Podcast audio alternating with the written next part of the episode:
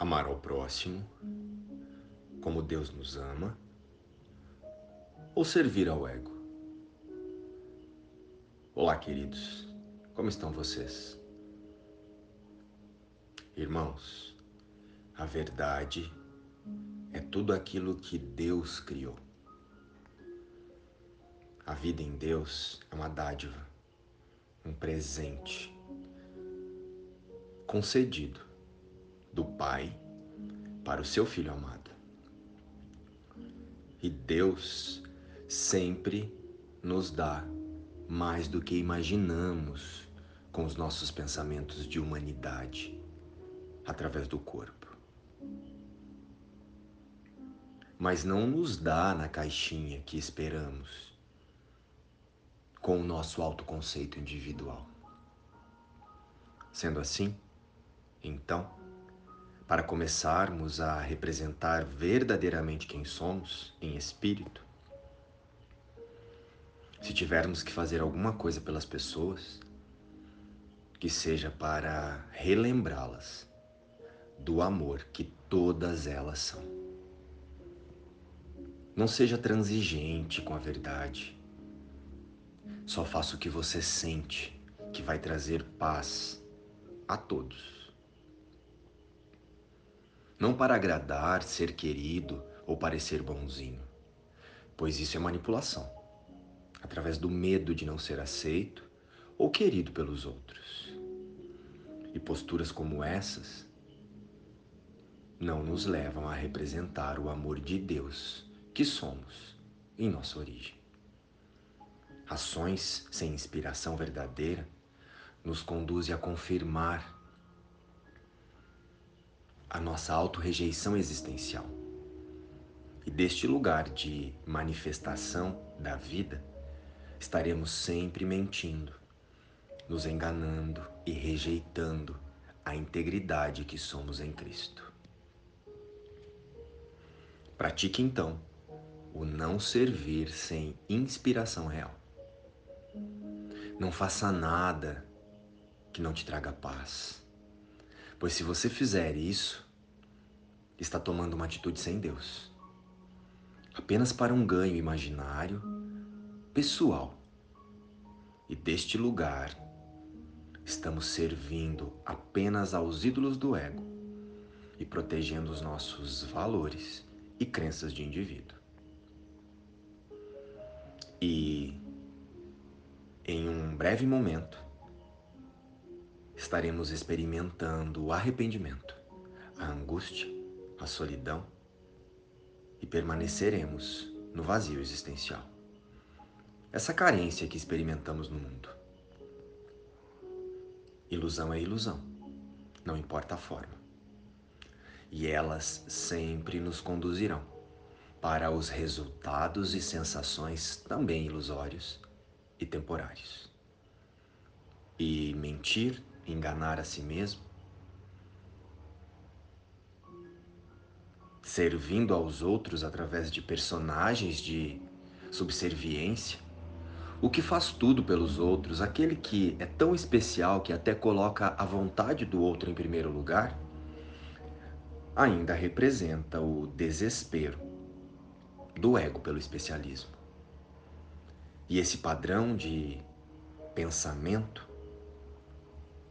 torna-se um vício, triste e angustiante, que sempre nos conduzirá para uma sensação de falta, de não estar em um lugar de igualdade com os nossos irmãos. Nos manterá no vitimismo.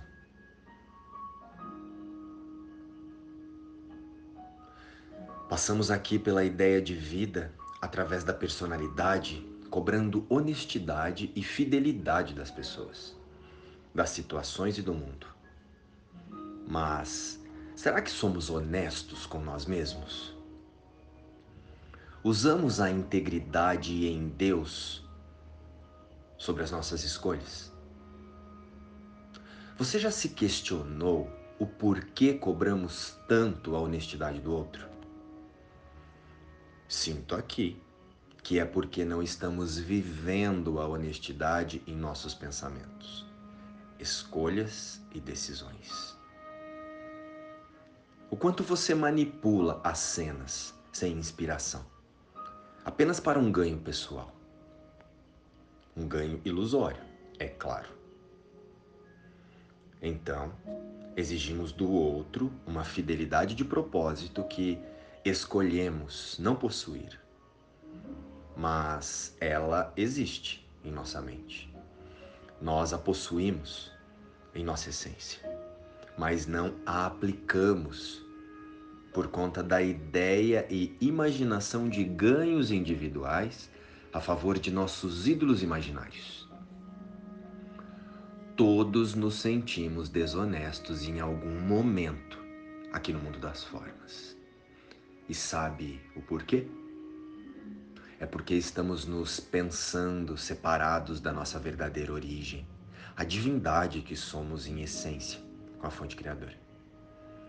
Com isso, passamos a esconder o medo, a insegurança e a rejeição existencial que escolhemos aplicar ao Filho de Deus que somos nós. E então inventamos esses personagens todos aí. Manipulando cenas, situações e pessoas para a confirmação de crenças e ganhos ilusórios de controle sobre os irmãos. Para termos sensações de segurança, amor e paz no mundo, na forma e não na mente. Não pode haver honestidade fora enquanto não houver o reconhecimento da nossa integridade com Deus na mente. Oscilamos sempre entre o mocinho e o bandido para tentar controlar a imaginação de vida e bem-estar no corpo. Mentimos a nós mesmos o tempo todo, nos forçando a acreditar que somos apenas uma personalidade. E com isso, estamos todos usando as palavras de Deus apenas para reforçar as nossas mentiras, classificar e julgar a ilusão como o nosso lar. O reconhecimento da nossa integridade com Deus é a nossa salvação, o nosso lar verdadeiro. Mas enquanto cada um de nós decidir alimentar os nossos personagens, e os nossos egos, estaremos o tempo todo vivendo esse acordo temporário de infidelidade, cobrança, angústia e falta de confiança. Sendo assim, podemos pensar. A honestidade que praticamos e cobramos do mundo é a verdadeira honestidade? Ou a falta de confiança na humanidade Ou é essa falta de confiança na humanidade que vem apenas da falta de confiança em nossa verdadeira existência? Pensando a partir deste ponto, o que aconteceria se todos nós passássemos a não servir mais sem inspiração verdadeira? Já paramos para pensar? O que aconteceria no nosso mundo família, amigos, trabalho e sociedade, se cada um de nós começarmos agora a viver em fidelidade de propósito, mas a favor da nossa verdadeira origem, o Espírito, o Cristo, Deus, o que aconteceria? Vamos refletir um pouquinho sobre isso? Jesus, me ensine e me oriente a não mais me equivocar diante de meus irmãos. Luz e paz.